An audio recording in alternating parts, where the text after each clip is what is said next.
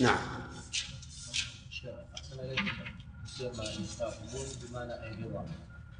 نعم إذا فسر كيف؟ إذا فسر الرجوع إلى الدنيا أي آه. الاستعتاب طلب العتبة والعتبة معناه قبول العذر والرضا فالمؤلف فسرها بالنهاية في الغايه التي هي الرضا لأن الإنسان إذا استعتب وقبل عذره رضي عنه المستعتب نعم شيخ احسن ما عليك الله عز وجل اذا اخبر عن نفسه في القران يقول قال الله قال الله ويرد هذا كثير في القران اليس الاصل في اللغه يعني المعروف ان يكون قلت اذا اراد يعني ان يخبر عن نفسه لا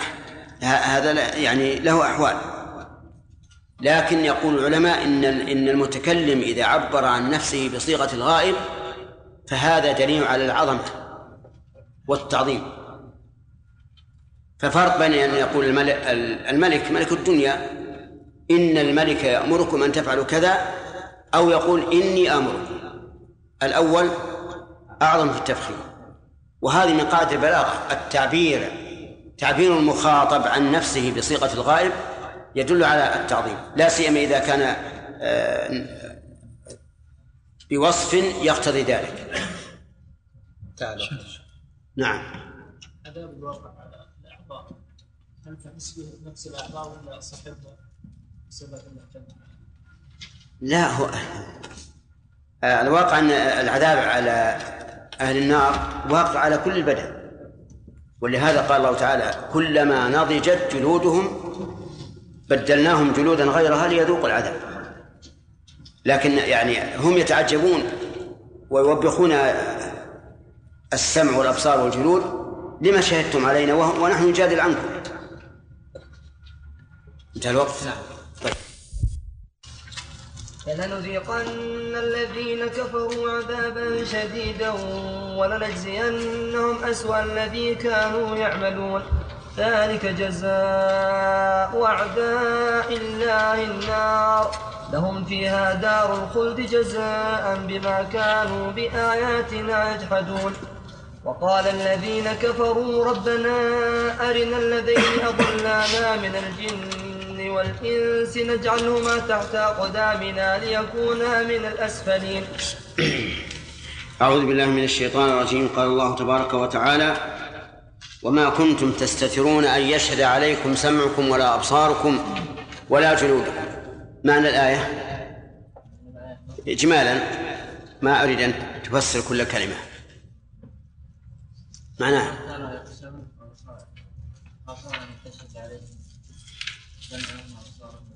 تأخر تأخر شن لا يظنون وما كنتم تستترون أن يشهد عليكم سمعكم ولا أبصاركم ولا جلودكم يعني ما كنتم تستخفون خوفا من نعم أحسنت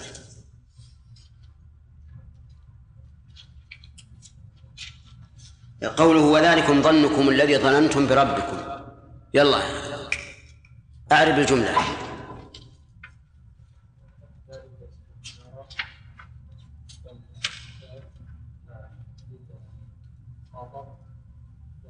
لا مو تفصيل بس بالمثل ذلكم مبتدا ذلكم خبر ذلك طيب ظنكم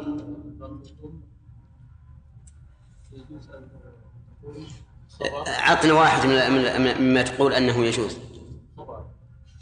ظنكم خبر نعم والذي ظننتم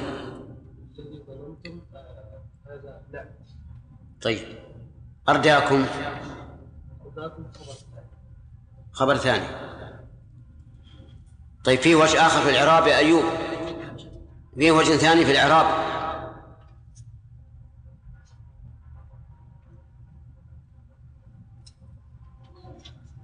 يلا يا أيوب قل نعم ولا لا؟ ها؟ أنا هذا بلاي من من منك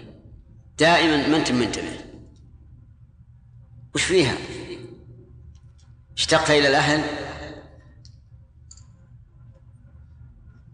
نعم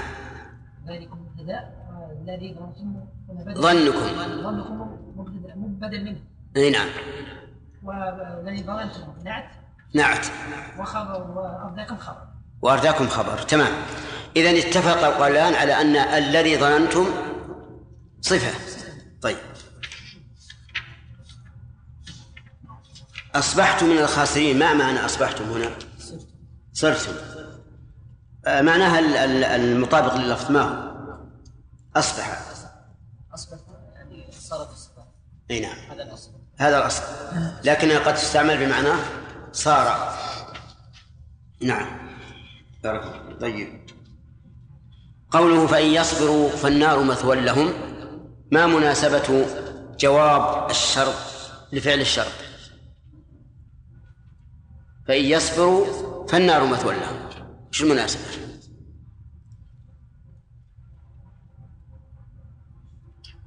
لأن هذا قد تخفى مناسبته إذا أن الإنسان يتوقع أن يكون جواب الشرط خلاف ذلك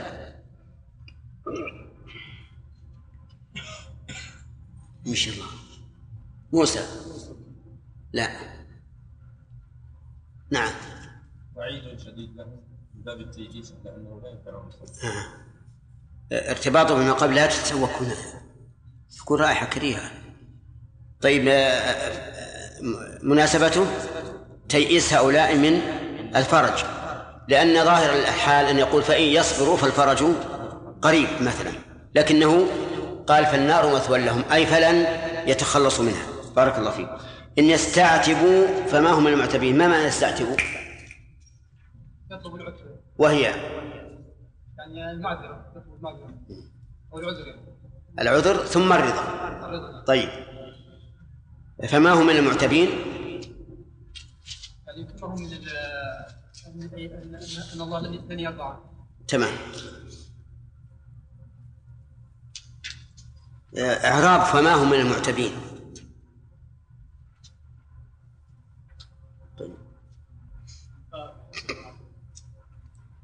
لا ما هي بحسب ما قبله معروف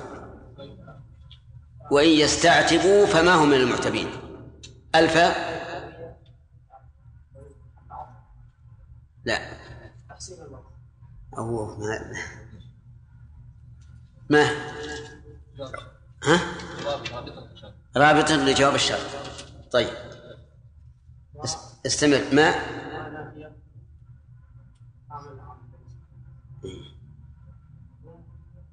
على لغة من؟ نعم لا ما دمت تقول عمل تعمل عمل ليس طيب اسم ما ها مبني محل ايش؟ نعم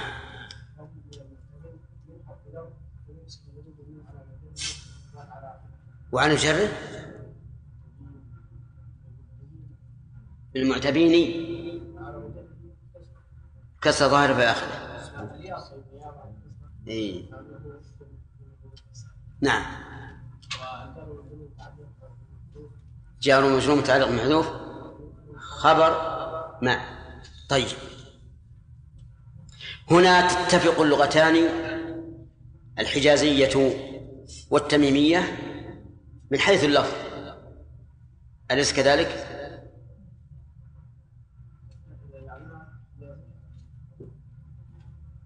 هل يختلف اللفظ لو جعلناها تميمية؟ نعم إذا تتفق اللغتان من حيث من حيث اللفظ وتختلفان من حيث الإعراب طيب ما هذا بشرا شرافة هل تتفق اللغتان في هذا؟ ما هذا بشرا لا ما هذا بشرا لغة تميما يقال تميم ما هذا بشر ما هذا بشر توافقون على ذلك؟ نعم لأن ما لأن ما مهملة عند التميميين وعاملة عمل ليس عند الحجازيين فتقول مثلا ما زيد قائما إذا قلت خاطبت إنسان وقلت ما زيد قائما عرفنا أنك إيش حجازي وإذا خاطبت إنسانا وقلت ما زيد قائم عرفنا أنك تميمي ولهذا قال الشاعر ومهفهف الأعطاف قلت له انتسب يعني من أين أنت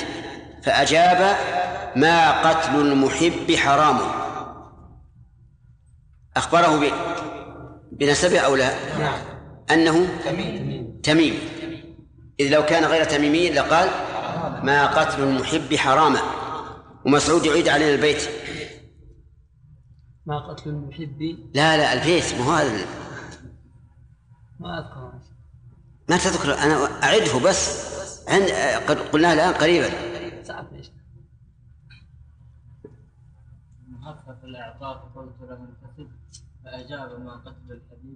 المحبي بارك الله فيك تمام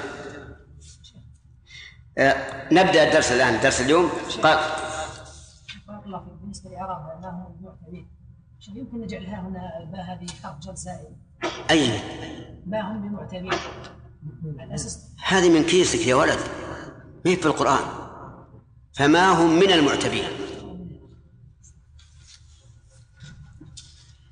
قال الله تبارك وتعالى وقيضنا لهم قرناء فزينوا لهم ما بين أيديهم وما خلفهم إلى آخره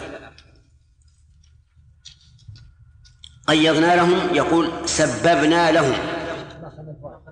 إيه عجيب طيب من أين؟ ها؟ وما كنتم تستترون طيب قوله تعالى وما كنتم تستترون أن يشهد عليهم إلى آخره فيها من الفوائد أن هؤلاء المجرمين لا يؤمنون بالبعث لقوله وما كنتم تستترون أن يشهد عليكم ومن فوائدها تمام قدرة الله عز وجل وأنه قادر على إنطاق كل شيء حيث أنطق السمع والأبصار والجلود ومن ومن فوائد هذه الآية الكريمة أن هؤلاء المجرمين يظنون أن الله لا يعلم كثيرا مما يعملون وهو الذي يخفونه فلهذا كانوا يخفون عن الله عز وجل ما آه، يقعون فيه من الكفر ومن فوائد الآية التي بعدها أن مثل هذا الظن هل سبب لهلاك المرء أن يظن أنه لن يبعث هذا سبب لهلاكه بل هو هلاكه حقيقة لأن الذي ينكر البعث كافر والكافر لا حظ له لا في الدنيا ولا في الآخرة لقول الله تعالى قل إن الذي قل إن الخاسرين الذين خسروا أنفسهم وأهليهم يوم القيامة ومن فوائد هذه الآية الكريمة أن هؤلاء المسلمين يظنون أنهم ربحوا المعركة باستخفائهم وهذا ينطبق تماما على المنافقين ولكن حقيقة الأمر أنهم خسروا لقوله تعالى فأصبحتم من الخاسرين ومن فوائد الثالثة أن أهل النار لن يخرجوا منها سواء صبروا أم لم يصبروا لقوله فإن يصبروا فالنار مثوى لهم ويبينه قوله تعالى اصلوها فاصبروا أو لا تصبروا سواء عليكم إنما تجزون ما كنتم تعملون وقوله تعالى سواء علينا أجزعنا أم صبرنا ما لنا من محيص ومن فوائد هذه الآية الكريمة آه الإشارة إلى أن النار لا تفنى بقوله فإن يصبروا فالنار مثوى لهم وهذا أعني أن النار لا تفنى هو قول أهل السنة والجماعة كما أن الجنة أيضا لا تفنى وقد زعم بعض العلماء أن النار تفنى في آخر النهاية لكن هذا الزعم باطل يعني لا لا يستحق منزلة أن نقول إنه ضعيف بل نقول إنه باطل لا ينبغي أن تسود به الصحائف وذلك لأن كلام الله عز وجل الذي خلق النار وهو عالم بها وبمصيرها فيه التصريح بالتأبيد في ثلاثة مواضع من كتاب الله عز وجل الموضع الأول الأخ ارفع يدك يلا ايش ما تدري الموضع الاول نعم ما هي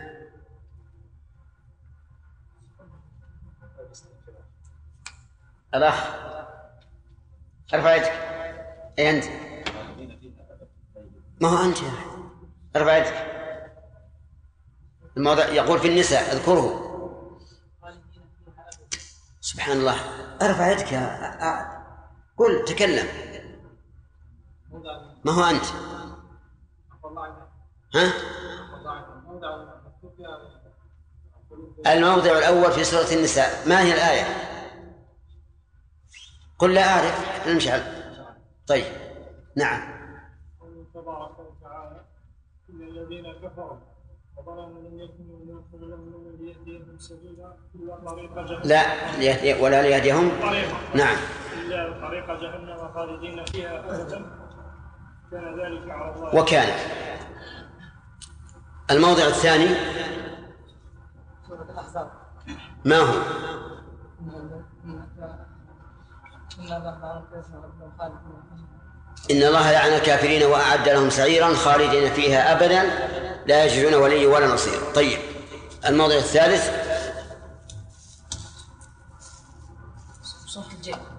سورة الجن ومن الجن الله ورسوله له نار جهنم فيها أبدا أحسنت فهل بعد هذا الكلام كلام؟ نعم. لا ولهذا الإنسان يعجب أن يقع من بعض العلماء القول بأن النار تفنى مع وجود الآيات الثلاث طيب هذه وإن يستعتبوا فمهما المعتبين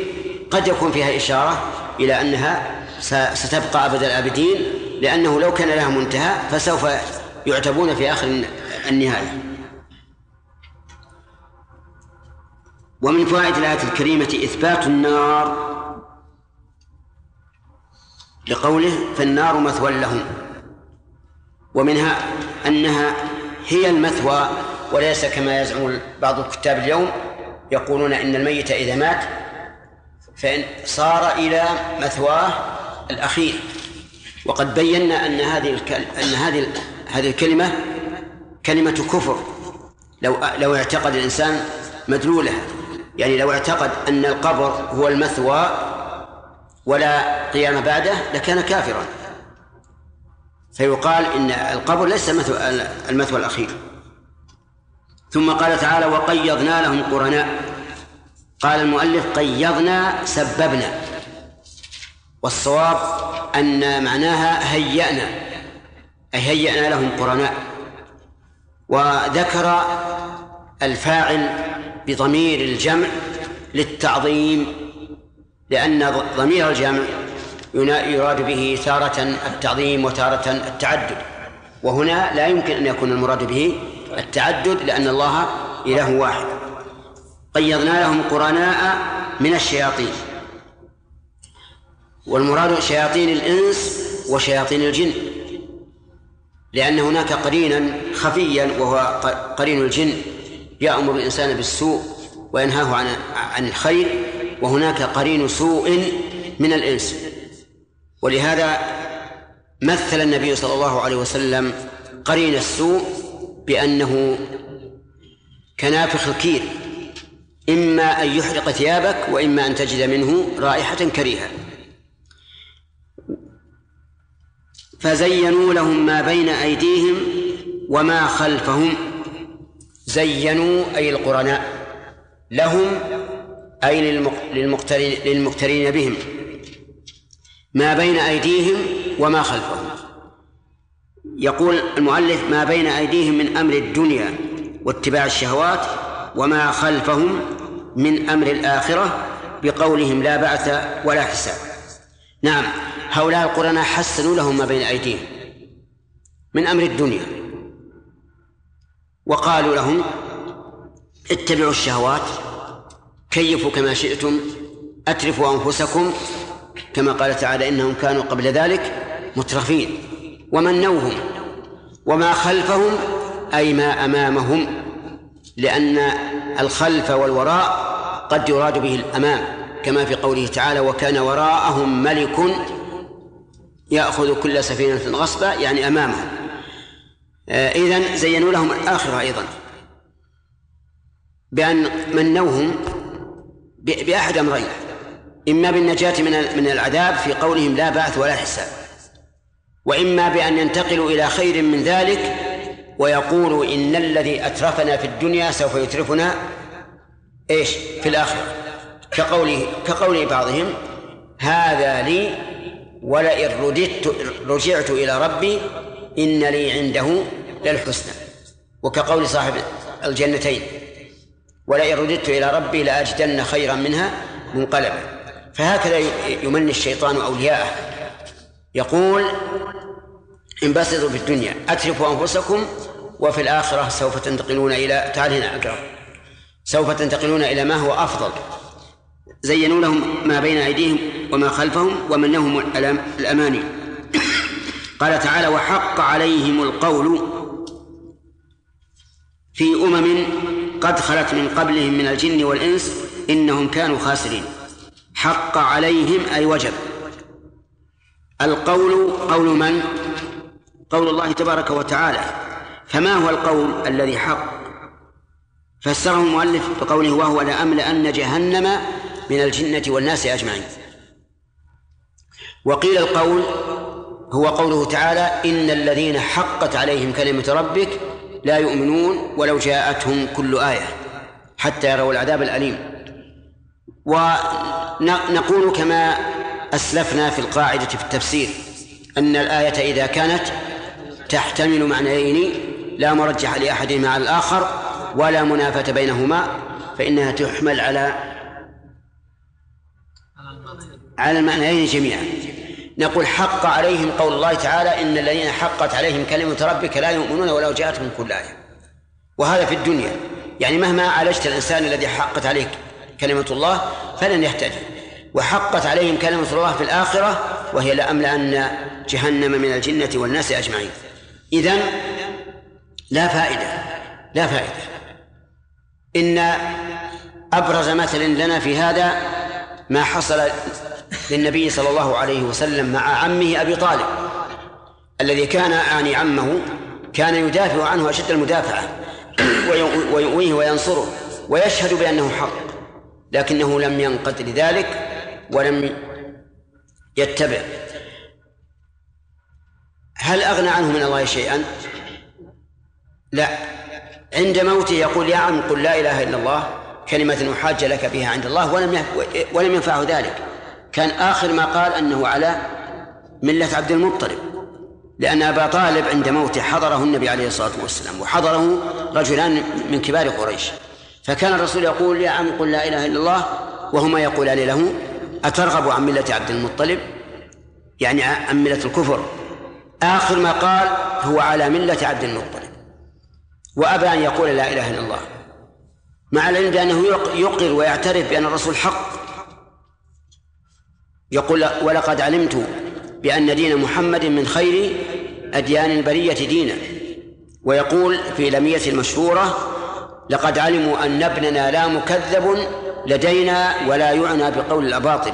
أي بقول السحرة يعني ليس بالساحر ومع ذلك قد حقت عليه الكلمة نسأل الله العافية وأن يحسن لنا ولكم الخاتمة حقت عليه الكلمة فلم يؤمن يقول في أمم في جملة أمم في أمم يعني في جملتها واحتجنا إلى قول في جملة يعني آه، ادخال جمله وان كانت معروفه من السياق لانه لو قال في امم لكان هؤلاء مشاركين لكل الامم الماضيه والمستقبله مع انهم في امتهم وحدهم فيكون المعنى في امم اي في جمله امم قد خلت هلكت من قبلهم من الجن والانس الى اخره من قبلهم اي قبل هؤلاء المكذبين من الجن والانس الجن هم عالم الغيب خلقهم الله تعالى من نار لأن أباهم إبليس كان من نار ولهذا كان آه، شأنهم أو كانت حالهم الطيش والسرعة والاندفاع كالنار في لهبها فهم خلقوا من النار عن يعني الجن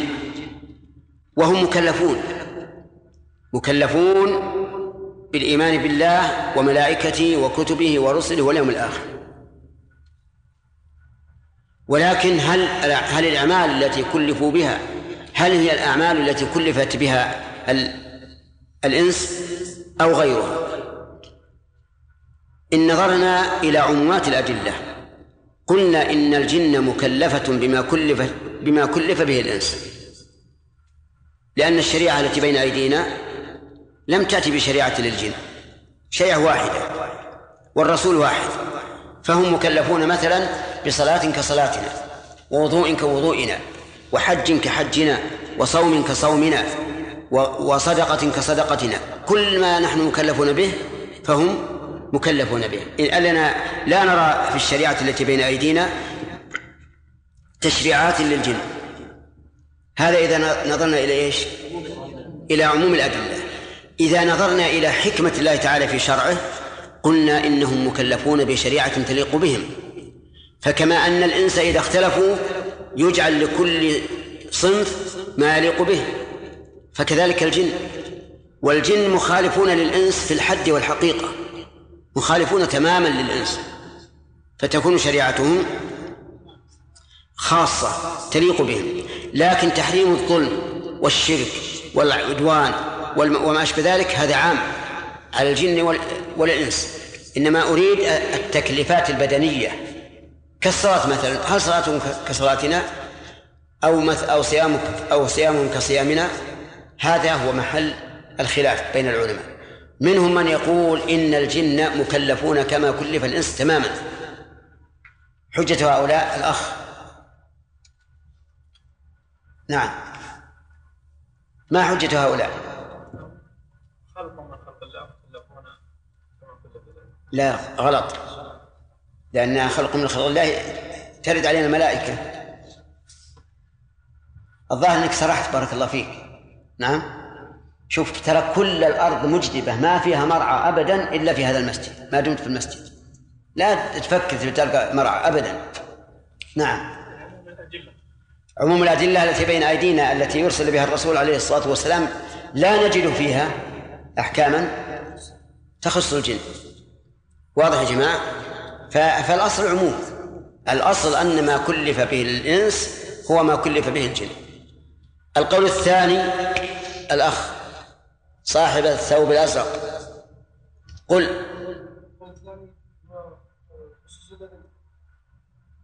ايش القول الثاني؟ أن الجن مثل الإنس في العبادة وما كلفوا به أو يختلفون أي نعم وجه ذلك العبادات الصلاة يعني قد تكون كصلاة نجد من حكمة الله أن التشريعات مناسبة للمكلف بها آه، المريض يصلي قاعدا آه، المسافر يؤخر الصوم الذي لا يستطيع الركوب على الراحل لا يحج فإذا كانت هذه الاختلافات تكون بين الإنس لاختلاف أحوالهم فما بين الجن والإنس من باب من باب أولى لكن لكن هناك اشياء لا لا اشكال فيها وهي عجيب تحريم الشرك والظلم والعدوان وما اشبه ذلك ولهذا نجد كثيرا من العلماء الذين يقرؤون على من مسهم الشيطان يذكرونهم بتحريم الظلم وانه حرام وانهم معتدون وما اشبه ذلك مما يدل على انهم ملتزمون بهذا طيب يقول من الجن والإنس إذن الجن عالم إيش عالم غيبي خلقوا من نار مكلفون بشريعة النبي صلى الله عليه وسلم إلزاما لأنه مرسل إلى الجن والإنس لكن غير غير الرسول لا نعلم هل هم ملزمون بذلك أو لا لكنهم آه، مأذون لهم أن أن يعملوا بها كما قال تعالى وإذ صرفنا إليك نفرا من الجن يستمعون القرآن فلما حضروه قالوا أنصتوا فلما قضي ولوا إلى قومهم منذرين قالوا يا قومنا إنا سمعنا كتابا أنزل من بعد موسى مما يدل على أنهم انتفعوا إيه، بكتاب موسى من أنزل من بعد موسى يهدي إلى الحق وإلى طريق مستقيم إلى آخره نعم نعم مصدقا لما بين يديه يهدي إلى الحق وإلى طريق مستقيم فهم ملزمون بالعمل بشريعة محمد صلى الله عليه وسلم طيب آه، قلنا إنهم عالم غيبي هل يمكن أن يبرزوا للناس يوم من الأيام نعم ربما يبرزون لبعض الناس ملونين يعني يتلونون هم هم يتلونون قد يتراءى الجني للإنسي بصورة إنسان فخم كبير عظيم أو بصورة هيكل له قرون وله آذان وله أرجل طويلة وما أشبه ذلك هم يتلونون آه، وأما ما زعم بعض الناس أن أنهم آه، أجساد ليس فيها عظام وأنهم آه، إذا لمسته وجدته رقيقا جدا وأن أعينهم مشقوقة طولا هكذا نعم فهذا لا أصل له نعم طيب إذا إذن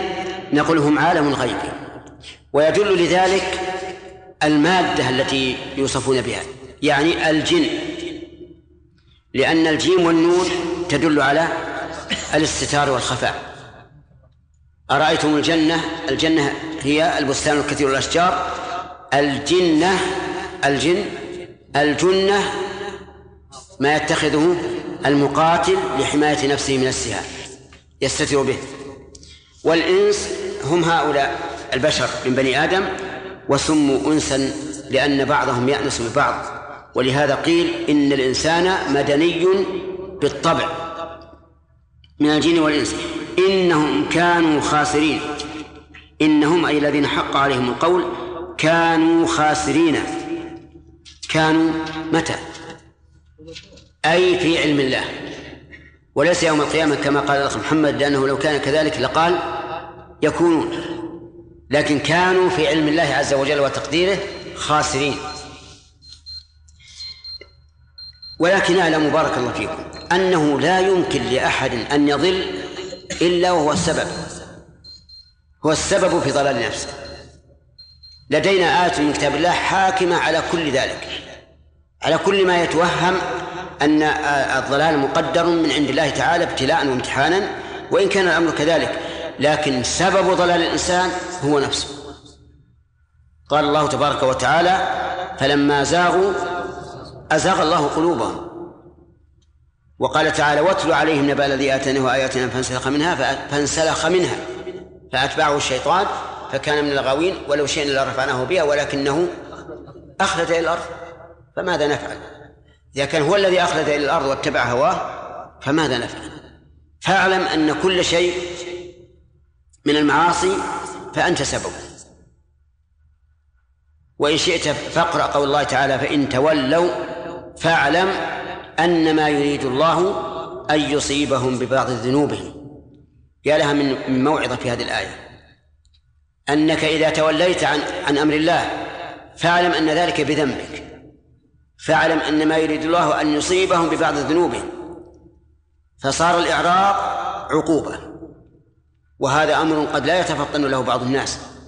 اعراضك عن الله عز وجل وعن دين الله هو عقوبه من الله عز وجل لقوله فان تولوا فاعلم ان ما يريد الله ان يصيبهم ببعض ذنوبهم وان كثيرا من الناس لفاسقون نعم اذا قلنا ان الجن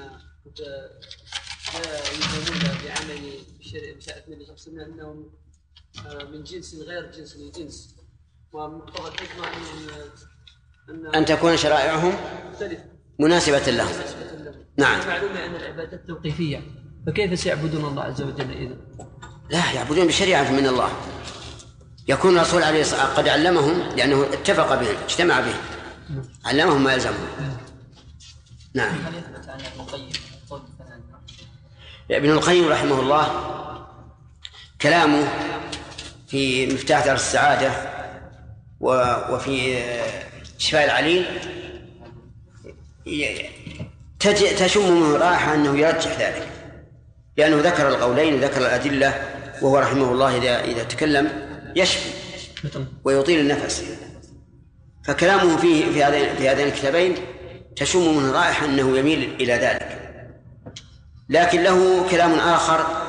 في الوابل الصيب يدل على أن أنه يرى أن النار نار نار الكفار هذه لا تفنى لأنهم خالدون فيها أبدا ونار العصاة الذين يعذبون بقدر ذنوبهم ثم يخرجون تفنى لأن أهلها ايش؟ خرجوا منها فإذا خرجوا منها ما بقي لبقائها فائدة وهذا التقسيم من الناحية العقلية تقسيم قوي يعني الإنسان يميل إليه من الناحية العقلية لكن قد يبقى النظر بأن يقول القائل ما الدليل على أن هناك ناران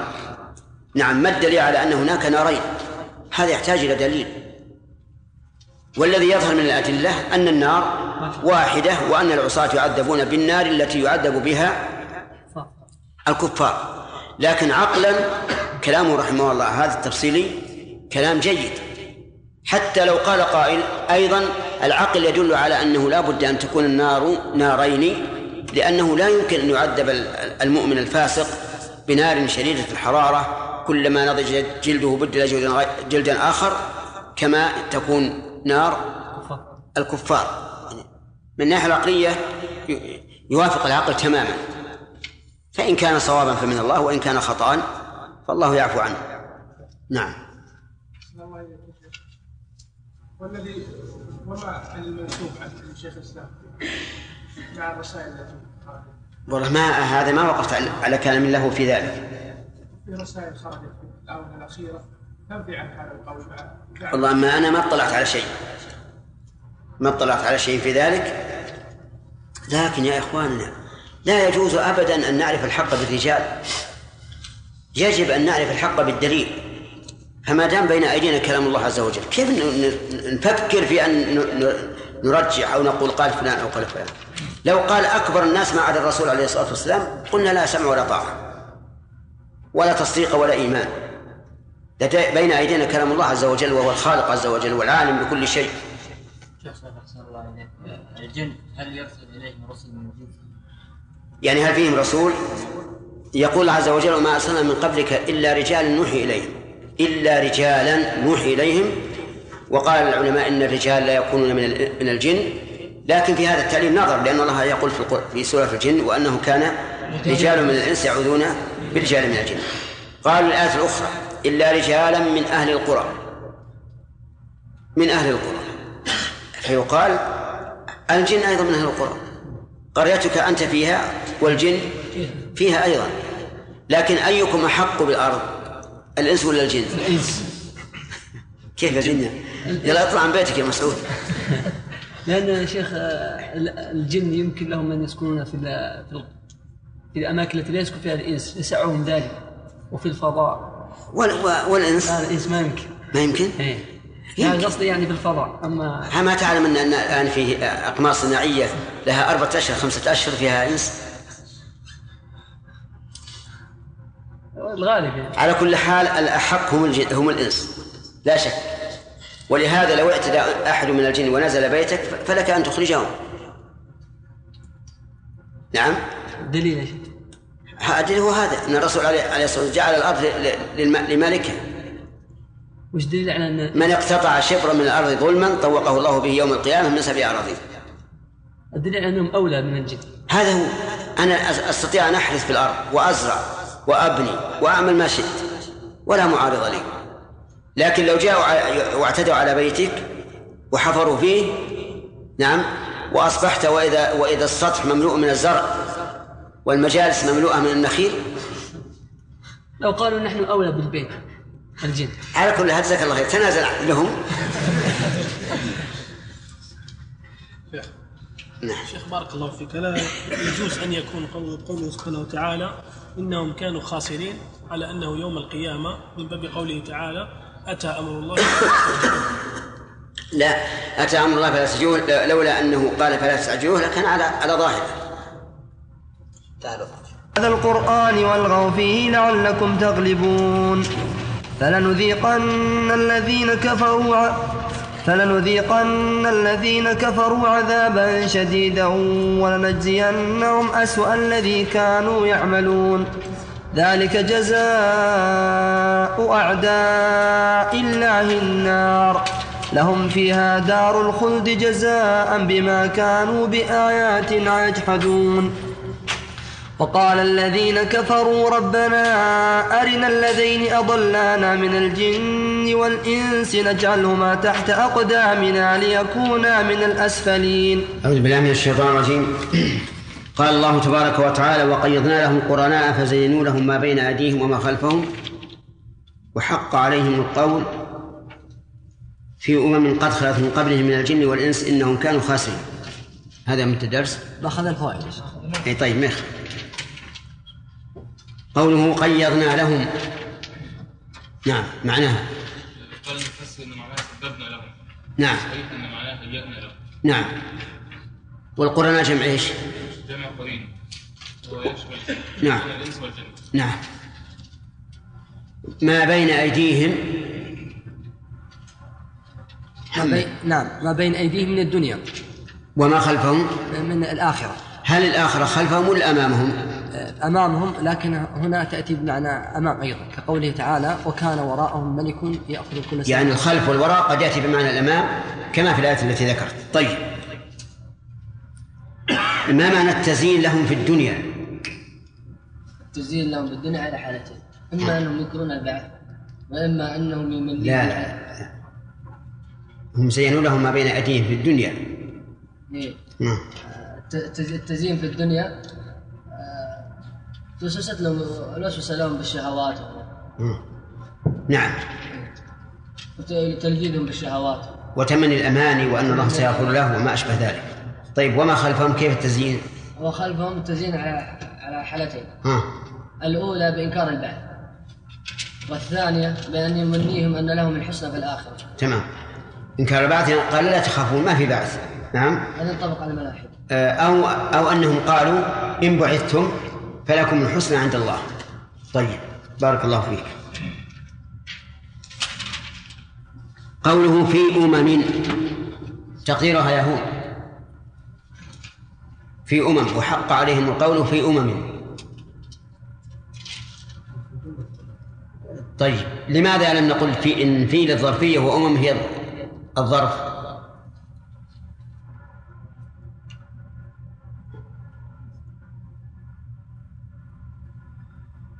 نعم لأن لو قلنا بالظرفية يدل أن الأمة ليس داخلة في العقاب وفي العذاب فإذا قلنا في جملة أمة أن الأمة كذلك داخلة في العذاب معه غير هذا لو قلنا في في أمم يكون, يكون معنى يشاركون كل الأمة نعم والمعنى أنهم أمة يعني وهم أمة منفردة منفردة إذا المعنى في جملة الأمم تمام ناخذ الفوائد كما هي العادة قال الله تعالى وقيضنا لهم قرناء إلى آخره من فوائد هذه الآية بيان عظمة الله عز وجل في قوله وقيضنا لأننا تفيد العظمة ومن فوائد الآية الكريمة الرد على المعتزلة الذين يقولون إن الإنسان مستقل بعمله وأنه لا علاقة لله تعالى به أفهمتم؟ والناس في هذا في هذا الباب على ثلاثة أقسام القسم الأول من قال إن الإنسان مجبر على عمله وليس له إرادة ولا اختيار وأن فعله الاختياري كفعله الاضطراري فالذي يذهب ويجيء باختياره كالذي يرتعش أو يمشي مجنونا في الأرض وهذا مذهب من؟ مذهب الجبرية زعيمهم آه، الجهم بن صفوان الذي تتلمذ على الجعد بن درهم الطرف الثاني من قال إن إن العبد مستقل بعمله وليس لله في علاقة فالإنسان مريد مختار ولا ولا ولا لأحد عليه سلطة وهذا مذهب من القدرية وهم المعتزلة والقدرية يسمون ما ما يسمون مجوس هذه الأمة لأنهم ادعوا أن للحوادث خالقين فالحوادث التي من فعل الله هي من فعله والحوادث التي هي من فعل العبد هي من فعله استقلالا وهؤلاء هم المعتزلة ومن ضاهاهم وزعماؤهم عمرو بن عبيد وواصل بن عطاء القول الثالث من قالوا إن العبد له إرادة واختيار ولكن إرادته واختياره تابعة لإرادة الله تعالى ومشيئته وهؤلاء هم السلف الصالح أهل السنة والجماعة فقالوا إن العبد هو القائم الصائم الراكع الساجد الذاهب الجائي هو العبد وليس الله وقالوا إن هذا هذه الأفعال تنسب إليه وما أكثر ما في القرآن جزاء بما كانوا يعملون جزاء بما كانوا يفعلون وما أشبه ذلك لكنها لم تقع خارجة عن قدرة الله تعالى ومشيئته بل هي تحت قدرة الله ومشيئته وفائدة ذلك أنه إذا وقع الفعل منا علمنا أن الله قد شاءه وأراده ولسنا مستقلين به طيب هذه الآية وقيضنا لهم قرناء فزينوا لهم ما بين أيديهم ترد على الطائفتين جميعا قيضنا ترد على القدرية فزينوا نسبت الفعل إلى إليهم ترد على الجبرية من فوائد الآية الكريمة الحذر من الوساوس التي يلقيها الشيطان لفاعل المعصية ويزينها له ويقول هذه سهلة الله غفور رحيم افعل هذا ثم تب وما أشبه ذلك احذر من هذا فإن هذا وعد الشيطان وما يعدهم الشيطان إلا غرورا ومن فوائد الآية الكريمة أن هؤلاء الذين تابعوا القرناء قد خسروا لقوله إنهم كانوا خاسرين ومن فوائد الآية الكريمة أن هؤلاء الذين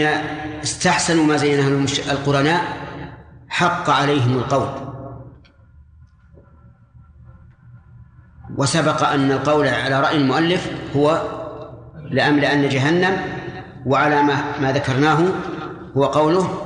إن الذين حقت عليهم كلمة ربك لا يؤمنون ولا يبعد أن يكون المراد بذلك الأمران جميعا من فوائد الآية الكريمة كثرة الضالين بهؤلاء القرناء لقوله وحق عليهم القول في أمم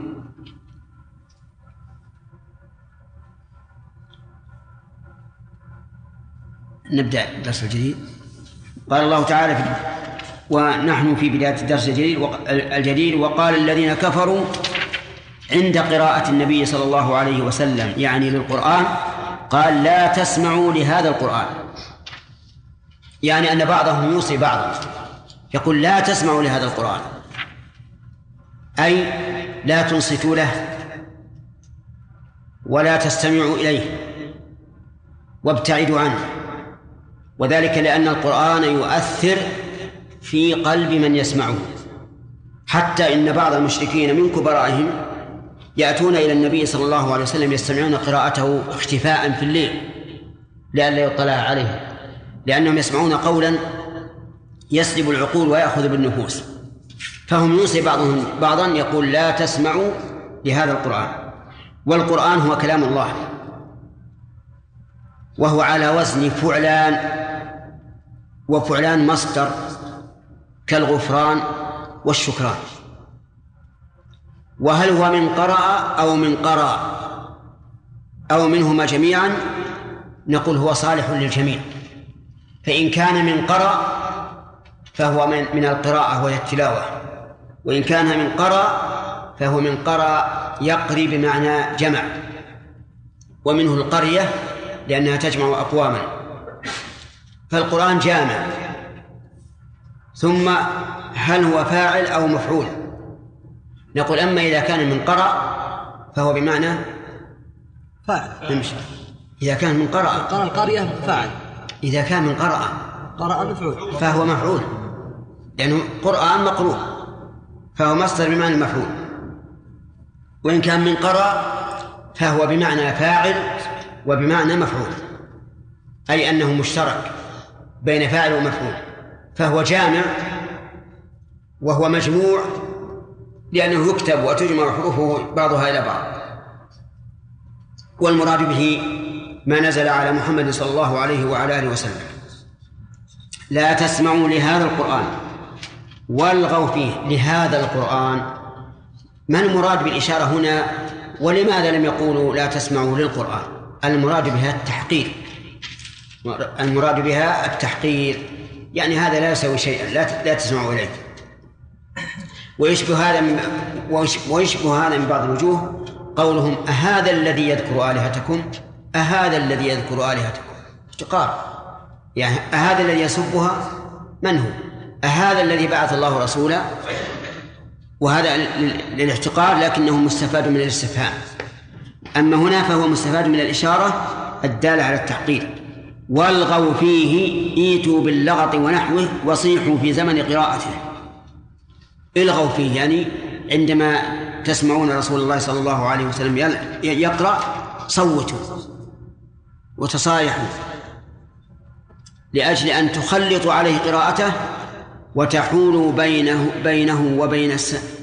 السماع يعني فهم يفعلون ذلك لأمرين الأول التخليط على النبي عليه الصلاة والسلام في قراءته والثاني أن لا يسمع أحد قراءته من أجل الضوضاء واللغط والغوا فيه لعلكم تغلبون هذه لعل للتعليل وكما تعلمون أن لعل تأتي للتعليل وتأتي للإشفاق وتأتي للتعل... للترجي وتأتي للتمني كل هذه المعاني تختلف بحسب السياق بحسب السياق لأن السياق هو الذي يعين معاني الكلمات لعلكم تغلبون فيسكت فيسكت فيسكت عن القراءة لأنه إذا سمع الأصوات والضجة والضوضاء واختلطت عليه قراءته فإنه لا يرى فائدة من القراءة وحينئذ يسكت هذا ما ما يفعله هؤلاء المشركون في هذه الآية الكريمة فوائد منها خوف المشركين وانزعاجهم من تأثير قراءة النبي صلى الله عليه وسلم وجه ذلك أن بعضهم يوصي بعضا أن لا يسمعون هذا القرآن ومن فوائد هذه الآية الكريمة قوة تأثير القرآن على سامعه وهذا هو الواقع لقوله تعالى إن في ذلك لذكرى لمن كان له قلب أو ألقى السمع وهو شهيد لكن القرآن إنما يؤثر على من يفهم اللغة العربية ومعاني الكلمات وأما الأعجمي حقيقة أو حكما فإنه لا يتأثر بها ثانيا إنما يؤثر القرآن وهو كمال التأثير على المؤمن به أما المكذب والمستكبر فلا حتى أنه يقول هذا أساطير الأولين ومن فوائد الآية الكريمة أنه لا يجوز اللغط والضوضاء حين قراءة القرآن فإما أن تستمع إليه وإما أن تقوم أما أن تجلس إلى قارئ القرآن وتثير الأصوات واللغط والضوضاء فهذا أقل ما فيه أنه شبيه بصنيع من؟ المشركين هذا أقل ما فيه يعني لو قدرنا أن هذا هؤلاء القوم الذين عندهم اللغط والضوضاء لا يريدون أن يشوشوا على القارئ ولا يريدون أن لا يستمع قراءته أحد لكن نقول أدنى ما فيها أنه مشابه لعمل لعمل لعمل المشركين ويتفرع على ذلك ما يفعله بعض الناس في متاجرهم ومساكنهم يفتحون القرآن على المسجل ويجعلونه يقرأ وتجدهم في ضوضاء وفي كلام قبيح وفي كذب وهذا إهانة للقرآن فنقول إما أن تستمع إلى كلام الله وإما أن إيش أن تغلقه أما أن يبقى يقرأ وهذا يشتم وهذا يلعن وهذا يكذب وهذا يغش فهذا في غاية الامتهان لكلام الله عز وجل وإن لم يرثها الإنسان فإن صورته صورة المشركين الامتهان نعم ومن فوائد هذه الآية الكريمة آه، أن التشويش على الحق خذ كتابك يا ولد وتابعني خذ القرآن وتابعني من فوائد ذلك أن التشويش على الداعية قد يظن فاعله قد يظن فاعله أنه يغلب ويصل إلى مقصوده ولكن ليس الأمر كذلك وجه الدلالة من هذا أن هؤلاء المشركين لم يحصل لهم مطلوبهم من الغلبة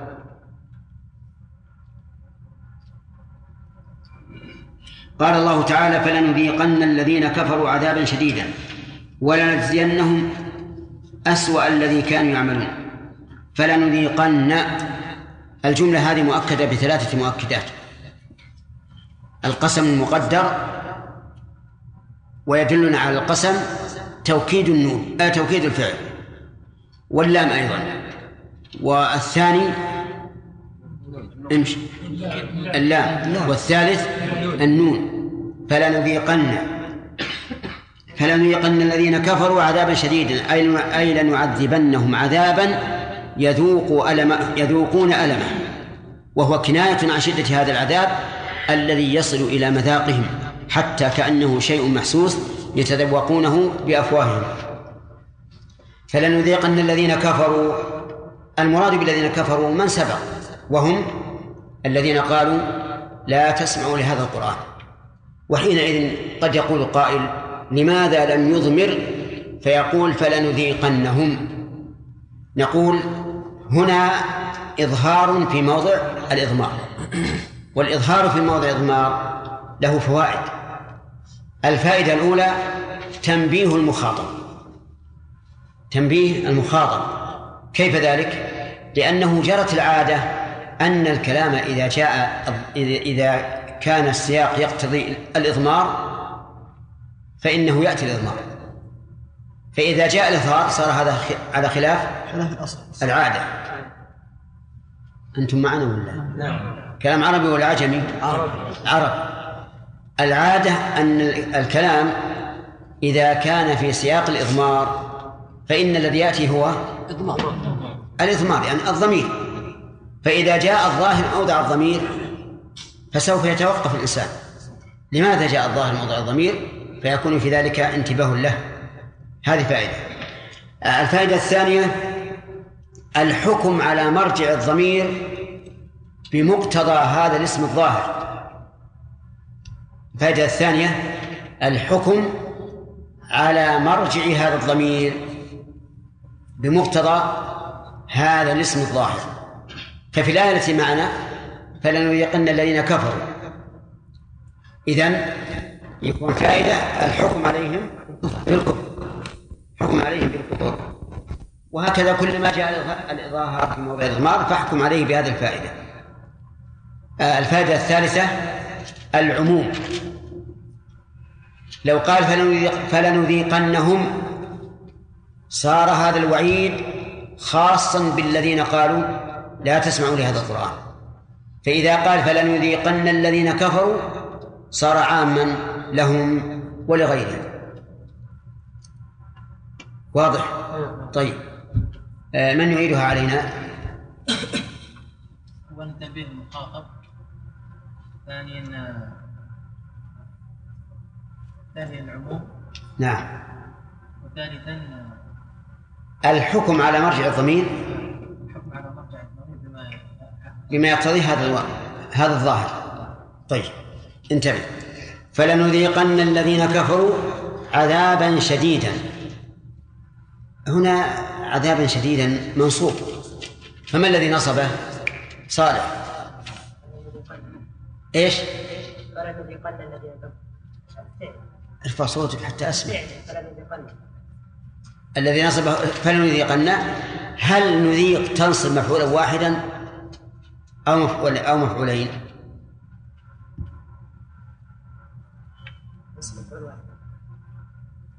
مفعول واحد مفعولين كيف مفعولين وش الدليل أن تصل مفعولين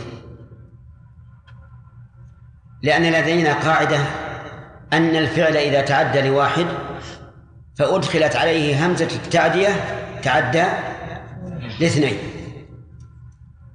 وإذا كان يتعدى الاثنين فأدخلت عليه الهمزة تعدى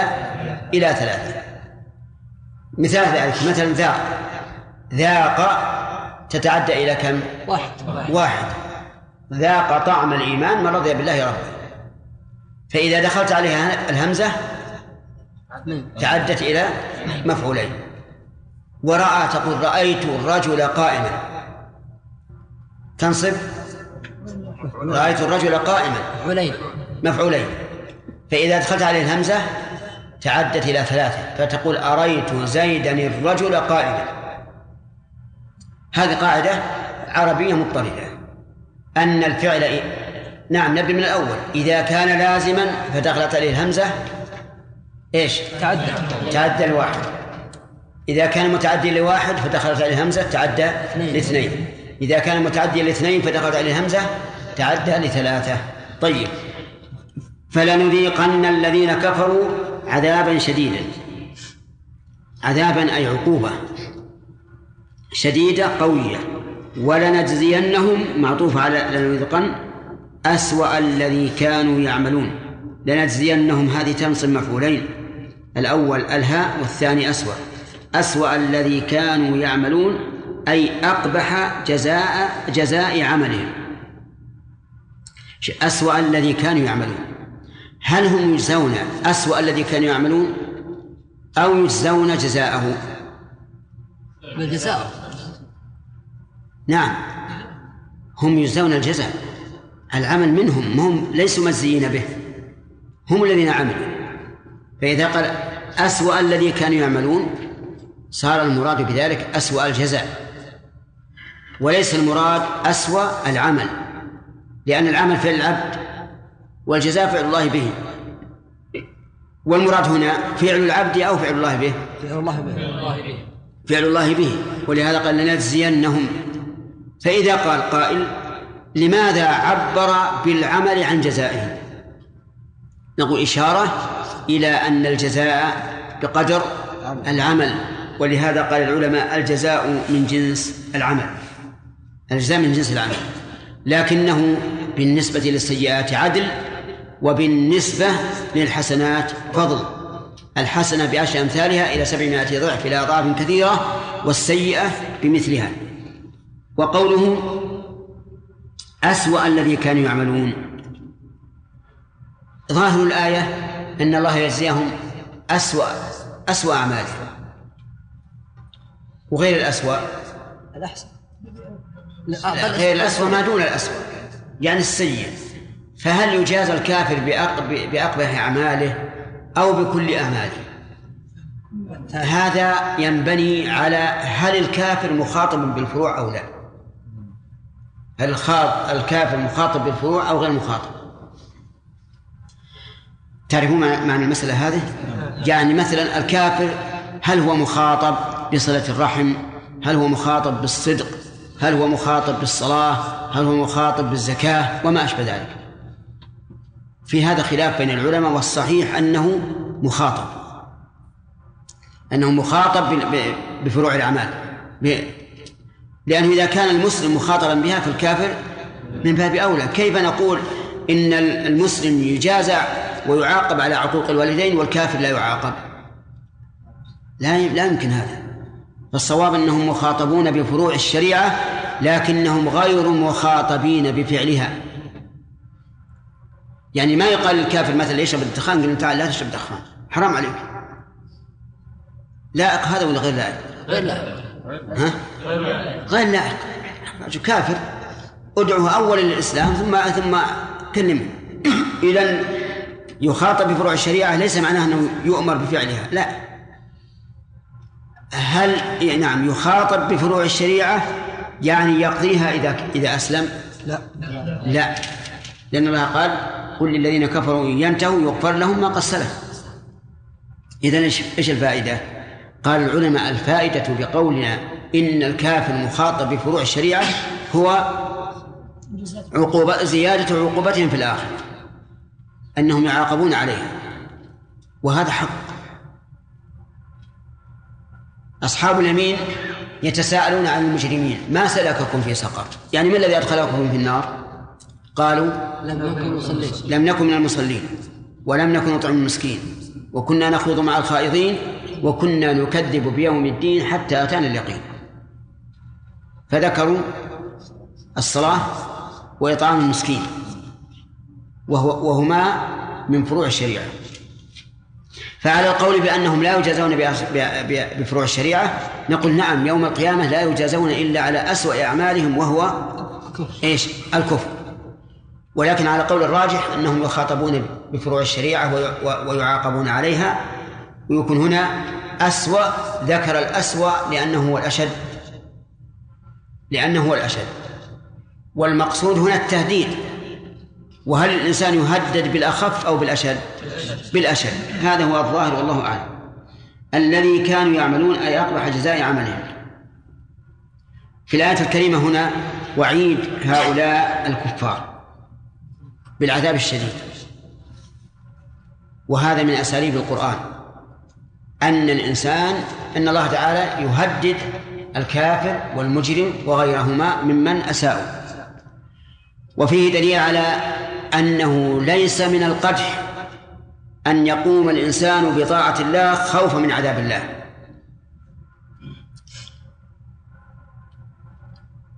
واضح نعم. أنه لا حرج وليس من القدح أن يتجنب الإنسان معصية الله خوفا من عقابه خلافا لمن قال اعبد الله لله لا طمعا في ثوابه ولا خوفا من عقابه وهؤلاء ترد عليهم النصوص كلها بل إن الله تعالى جعل عقوبة الدنيا سببا للرد عن المعاصي قال الله تعالى في قضية السارق فاقطعوا أيديهما جزاء بما كسب ايش؟ نكالا نكالا من الله فلم يشرع الله الحدود الا الا من اجل ان يخاف الناس منها ويجتنبوا المعاصي والقرية التي دمرت قرية بني إسرائيل حتى صار أهلها قردة خاسئين لماذا؟ فجعلناها نكالا لما بين يديها وما خلفها نعم فالحاصل أنه لا حرج على الإنسان أن يدع المعاصي خوفا من عقوبة الله الدنيوية أو الأخروية ولا يعد ذلك قدحا في سلوكه ومنهجه ومن فوائد الآية الكريمة إثبات العذاب إثبات العذاب وهل يكون في الدنيا أو في القبر أو في الآخرة أو في الجميع في الجميع قال الله تعالى ولنذيقنهم من العذاب الأدنى وهو عذاب الدنيا دون العذاب الأكبر وهو عذاب الآخرة كمل لعلهم يرجعون وهذا يتعين أن يكون المراد بالعذاب الأدنى ليس عذاب القبر كما قيل بل هو عذاب الدنيا لأنه لأن عذاب القبر لا يمكن فيه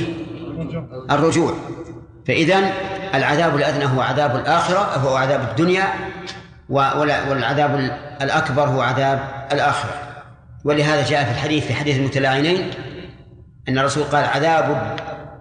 الدنيا أهون من عذاب الآخرة طيب من فوائد الآية الكريمة إثبات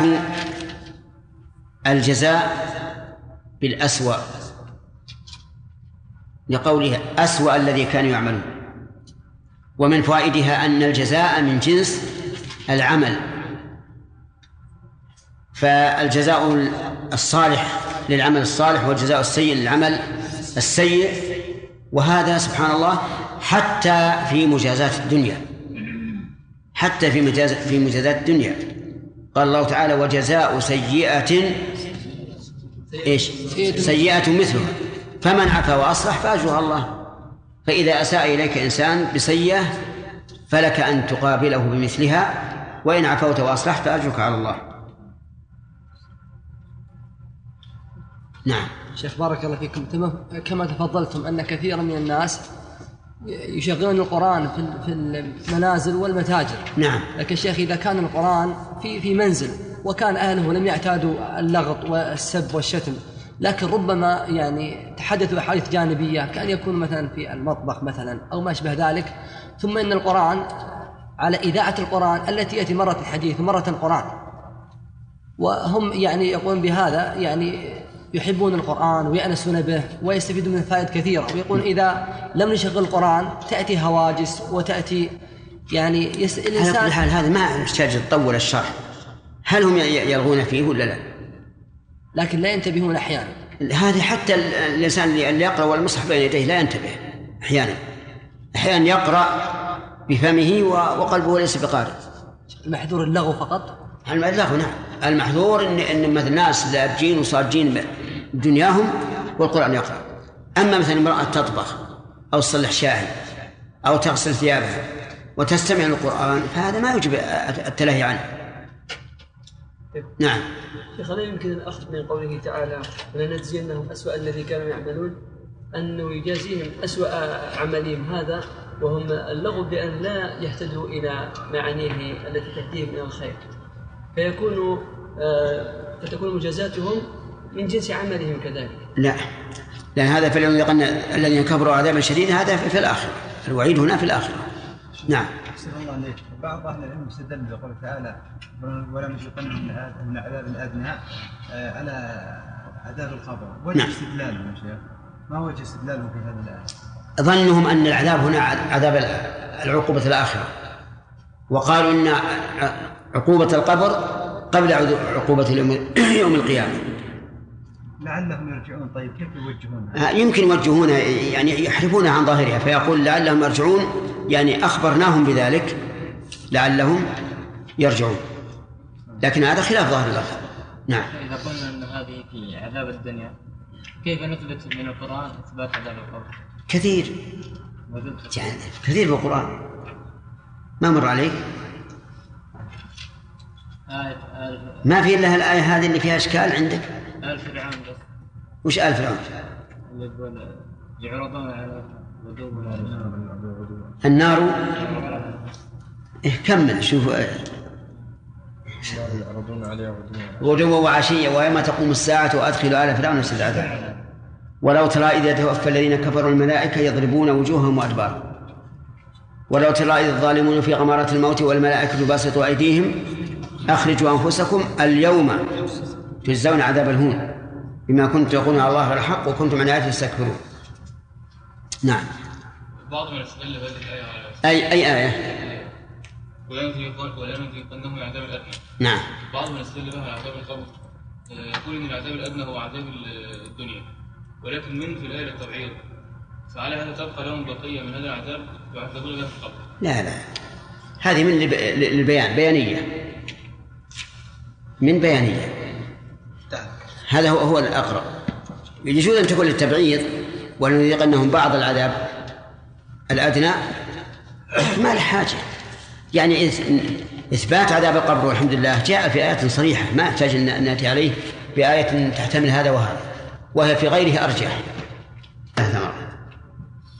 في الدنيا ليس لها ثمرة إطلاقا تعالوا أنا فاهم لكن أخذ من الخمس دقائق من الخمس نعم من يشغل القرآن في المسجد ويردد معه يعني للتحفظ يعني تحفظ وتحسين النطق لا بأس ما في مانع آخر سؤال أحسن الله إليك بالنسبة للصحيح في الحكم لمن يتكلم أثناء قراءة القرآن في غير الفاتحة هل يجب الاستماع أم لا يجب؟ في, في الصلاة يعني؟ نعم في غير الصلاة ها لا نعم. الصحيح ما يجب الاستماع لكن لا يجوز اللغط نعم. ولهذا قال الإمام أحمد في قوله تعالى وإذا قرأ القرآن فاستمعوا له وأنصتوا لعلكم ترحمون قال أجمعوا أن هذه في الصلاة أما غير الصلاة ما يجب أن نستمع لأن لو لو قلنا بوجوب الاستماع لقلنا إذا شرع قارئ يقرأ وأنت إلى جنبه حرم عليك أن تقوم لوجوب الاستماع وهذا ما أظن أحدا من العلماء يقول به الممنوع اللغو واللغط نعم أكم في الحياة الدنيا وفي الآخرة ولكم فيها ما تشتهي أنفسكم ولكم فيها ما تدعون نزلا من غفور رحيم ومن أحسن قولا ممن دعا إلى الله وعمل صالحا وقال إنني من المسلمين أعوذ بالله من الشيطان الرجيم قال الله تبارك وتعالى ذلك جزاء أعداء الله النار لهم فيها دار الخلد أظن أننا تكلمنا عن الفوائد نعم نعم أول تفسير ذلك الجزاء ذلك جزاء أعداء الله النار لهم فيها دار الخلد جزاء بما كانوا جزاء بما كانوا بآياتنا يجحدون يقول المؤلف رحمه الله المفسر ذلك العذاب الشديد وأسوأ الجزاء جزاء أعداء الله بتحقيق الهمزة الثانية وإبدالها واوا يعني أن في ذلك قراءتين الأولى تحقيق الهمزة جزاء أعداء الله والثانية قلبها واوا جزاء أعداء الله وهذا مضطرد في كل همزة بعد واو أن تحقق أو تقلب واوا ومن ذلك قول المؤذن الله أكبر يعني أنه يجوز إبدال الهمزة واوا وتحقيقها الله أكبر وهذا هذه اللغة تهون علينا ما يفعله بعض المؤذنين من قلب الهمزة واوا فتجدهم يقولون الله أكبر كما أنه يهون علينا أيضا اللغة التي تنصب الجزئين في إن وأخو في إن وأخواتها حيث إن بعض المؤذنين يقول أشهد أن محمدا رسول الله فإن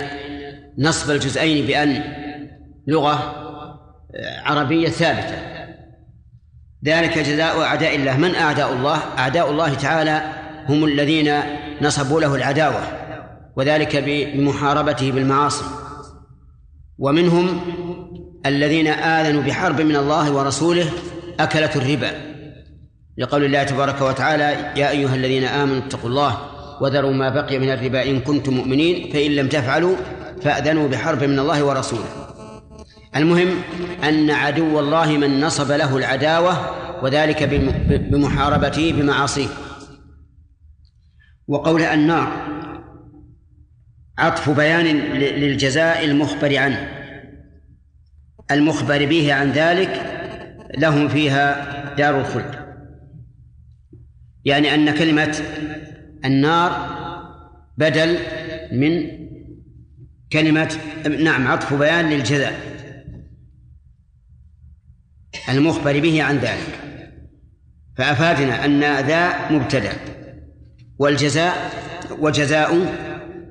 خبر مبتدأ والنار عطف بيان له ذلك جزاء أعداء الله كأن الكلام على تقضي على إعراب المؤلف انتهى ذلك جزاء أعداء الله ثم قال النار عطف بيان لهذا الجزاء ويحتمل أن تكون ذلك جزاء أعداء الله النار أن تكون ذلك مبتدأ وجزاء أعداء الله آه، عطف بيان له لكن ما مشى عليه المؤلف أقرب للقواعد النار لهم فيها دار الخلد أي إقامة أي إقامة لا انتقال منها دار الخلد أضاف الدار إلى الخلد من باب إضافة الموصوف إلى صفته يعني دار الخلود التي ليس فيها انتقال ويجوز أن تكون من باب إضافة الشيء إلى نوعه لأن الدور تنقسم إلى أقسام دور هي دور انتقال ودور هي دار خلد فدور الانتقال بطن الأم والثاني الحياة الدنيا والثالث البرزخ ودار الخلد هي الأخيرة ويذكر أن أعرابيا سمع قارئا يقرأ ألهاكم التكاثر حتى زرتم المقابر فقال والله ما الزائر بمقيم وإن هناك آه، يعني دارا أخرى وهذا لا شك أنه من قوة الاستنباط والفهم جزاء نعم جزاء منصوب على المصدر بفعله المقدر منصوب على المصدر والمصدر لا بد له من عامل والعامل تارة يكون من لفظ المصدر وتارة يكون من معناه فإذا قلت قمت وقوفا فالعامل من معناه وإذا قلت وقفت وقوفا فالعامل من لفظه المقدر يقدر من لفظه ولا يقدر من معناه لأنه لا لأننا لا نلجأ إلى تقدير آه، تقدير المعنى إلا إذا وجد أمامنا ما يختلف في لفظه يرحمك الله وأما إذا لم نجد فيقدر من اللفظ وعلى هذا فيكون التقدير يجزون جزاء جزاء يجزون جزاء بما كانوا بآياتنا يجحدون أي بكونهم يجحدون وعلى هذا فما هنا مصدرية ولا تصح أن تكون موصولة بما كانوا بآياتنا القرآن يجحدون أي يكذبون وإنما قدرنا يكذبون من أجل تعديها بالباء لأن جحد تتعدى بنفسها فيقال جحدت الشيء يعني أنكرته لكن إذا عدي المعمول بالباء صارت الجحد مضمنا معنى ايش؟ التكذيب أي بما كانوا يكذبون بآياتنا في في هذه الآية الكريمة فوائد منها أن جزاء أعداء الله هي النار ولا بد ولهذا قال ذلك جزاء أعداء الله وبين أن هذا الجزاء هو النار ومن فوائد الآية الكريمة بيان خلد أهل النار فيها لقوله دار الخلد وهل التخليد مؤبد أو مؤقت المقطوع به أنه مؤبد لأن الله تعالى صرح به في آيات ثلاث في النساء وفي الأحزاب وفي الجن ففي النساء قال الله تبارك وتعالى إن الذين كفروا وظلموا لم يكن الله ليغفر لهم ولا ليهديهم طريقا إلا طريق جهنم خالدين فيها أبدا وكان ذلك على الله يسيرا وفي سورة الأحزاب إن الله لعن الكافرين وأعد لهم سعيرا خالدين فيها أبدا وفي سورة الجن ومن يعص الله ورسوله فإن له نار جهنم خالدين فيها أبدا ومن فوائد هذه الآية الكريمة إثبات عدل الله عز وجل وأنه لا يعذب أحدا إلا بذنب لقوله جزاء بما كانوا بآياتنا يجحدون ومن فوائدها إثبات الأسباب إثبات الأسباب يستفاد من قوله بما كانوا بآياتنا يجحدون لأن الباء هنا للسببية ومن فوائد الآية الكريمة أن التكذيب بآيات الله ردة لأن الله وصف المكذبين بأنهم أعداء وأن جزاءهم دار الخلد وهذا أمر متفق عليه أن من كذب الله ورسوله فإنه مرتد كافر يستتاب فإن تاب وأقر وإلا قتل فإن قال قائل من المعلوم أن من كذب شيئا من القرآن فهو مرتد لأن القرآن ثبت بالتواتر فهل من كذب بشيء من السنة يكون كذلك؟ نقول إذا صحت السنة وقال القائل أنا أعلم أن هذا من كلام الرسول لكنه ليس بصحيح فهذا مرتد لأنه أقر بأنه بصحة نسبته إلى الرسول ثم كذبه أما لو كذبه بناء على استبعاد أن يكون صدر من الرسول صلى الله عليه وسلم فهذا لا يكفر لأنه متأول لكنه يجب عليه أن ننظر مرة بعد أخرى حتى يتبين له الأمر أفهمتم؟ إذا من كذب شيئا من القرآن فهو إيش؟ كافر بدون تفصيل لثبوت القرآن ثبوتا متواترا لا تواتر مثله في أي في أي كتب من الكتب ومن كذب شيئا من سنة الرسول صلى الله عليه وسلم نظرنا يا أخ أجب نعم إذا كانت ثابتة قد تكون ثابتة وينكرها ولا يكفر الظاهر أنك سهوت نعم اقرأ قول الله تعالى فويل للمصلين الذين هم عن صلاتهم سهون نعم والذين هم عن دروسهم سهون ربما يكون لهم أدب من من شيخهم نعم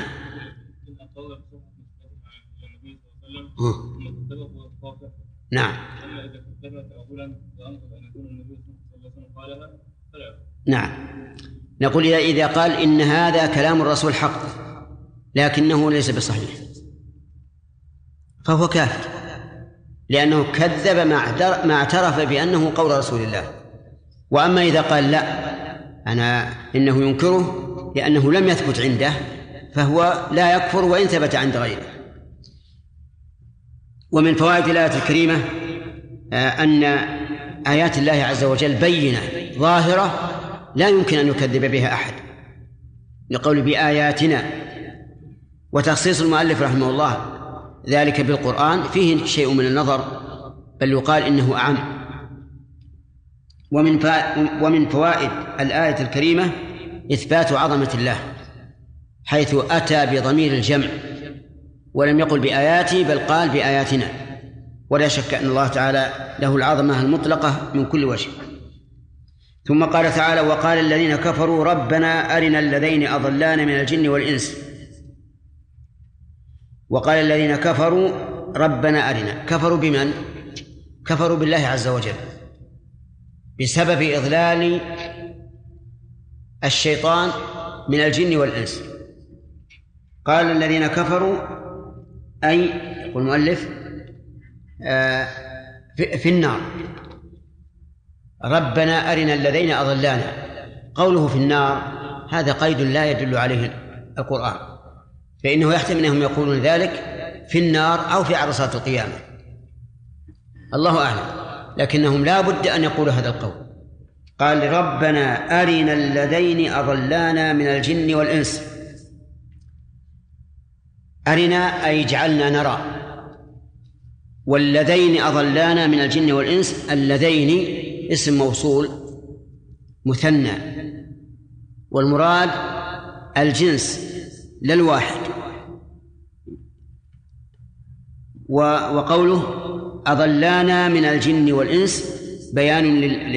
للذي ألف أي إبليس وقابيل سن الكفر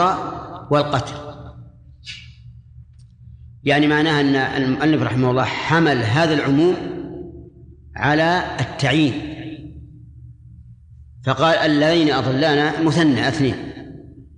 أحدهما إبليس سن الكفر هو أول من كفر صالح والثاني قابيل سن القتل فالأول عدوان في حق الله والثاني عدوان في حق عباد الله وقابيل أما إبليس فأول من سن الكفر لأن الله أمره أن يسجد لآدم فأبى واستكبر وكان من الكافرين وأما قابيل فأول من سن القتل بغير حق لأنه قتل أخاه حسدا وبغيا قرب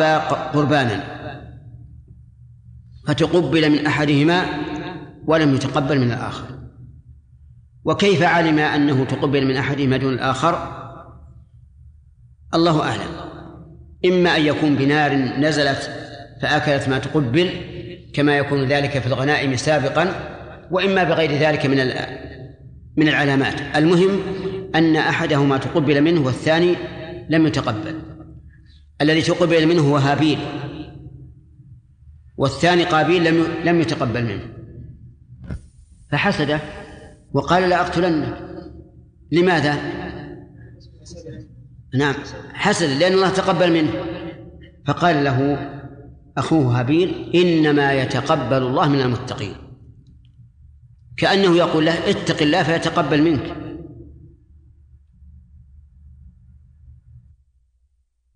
لئن بسطت إلي يدك لتقتلني ما أنا بباسط يدي إليك لأقتلك إني أخاف الله رب العالمين يعني أنك إن أردت أن تقتل لأني أخاف الله ولعل هذا كان في شريعة من سبق